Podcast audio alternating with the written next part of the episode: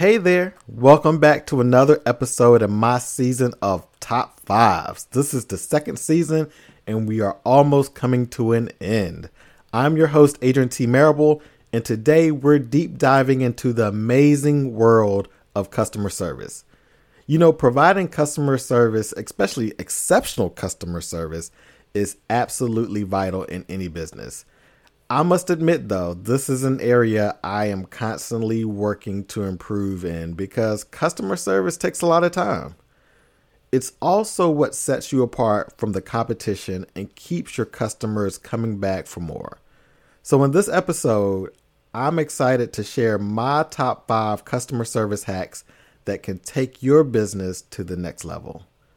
Before we jump in, though, let me quickly remind you that this podcast is all about actionable insights.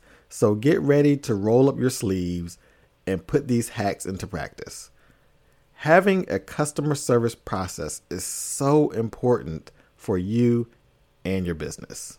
All right, let's get started with hack number five. Have you ever had a dream that you were trying to reach? A lot of hard work, ironic, not a lot of sleep. But keep on climbing till you standing on that mountain peak. See, ain't no way that you can do that if you counting sheep. I remember praying for the better days. Keep hoping, cause it's gotta be a better way. But we on now, we gone now. It's been a long road, finally I'm home now. Hack 5 Active Listening one of the most underrated customer service skills is the art of active listening. It's not just about hearing your customer, but truly understanding their needs, concerns, and desires. So, here's your first tactical activity. The next time you interact with a customer, practice active listening by giving them your full attention. Don't sit there and take notes. Better yet, if you can, record the call. Then ask open ended questions and summarize their concerns to ensure you understand them completely and that you're really not focused on taking notes of everything that they say. Number four, personalization. In today's digital age, personalization is key. Customers want to feel valued and appreciated as individuals. So here's your activity take some time to figure out what your personalized interactions will be. Use your customer's name, remember their preferences, maybe even their kids' names, their dogs' names, and tailor your recommendations or solutions to their specific needs and what they have going on, maybe personally in their life. Small gestures can go a long way in building strong customer relationships. I was just reminded by a friend how important personalization is, and more importantly, the placement of personalization in your customer acquisition process as well as your customer service process. FYI, upon first meeting a potential new client and after an initial meeting, video messages have become more and more popular. Next up, hack number three prompt responses. You know, we live in a tenth of a second world, as Arthur Kennedy puts it. This means customers expect prompt responses. Whether it's answering phone calls, replying to emails, or engaging on social media, timely responses demonstrate your commitment to excellent service. Once again, it's an area I definitely need to work on.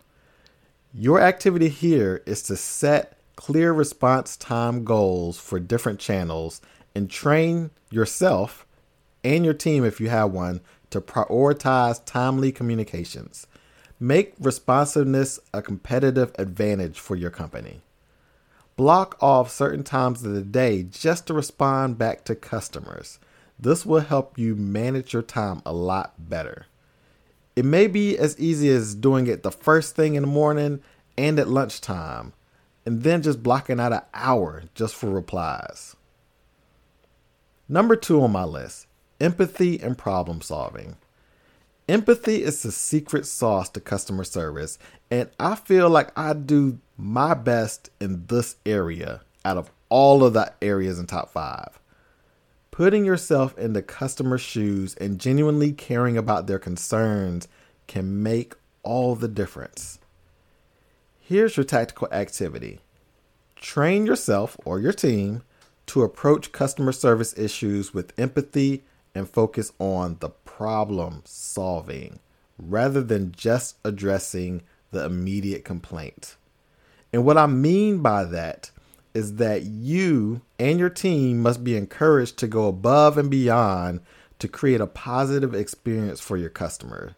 Ask your customer about their overall experience working with you, how the company can change, and really accept their feedback.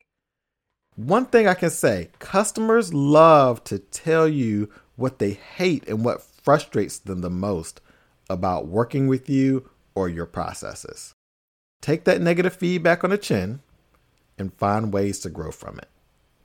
And now, for the most important hack in customer service.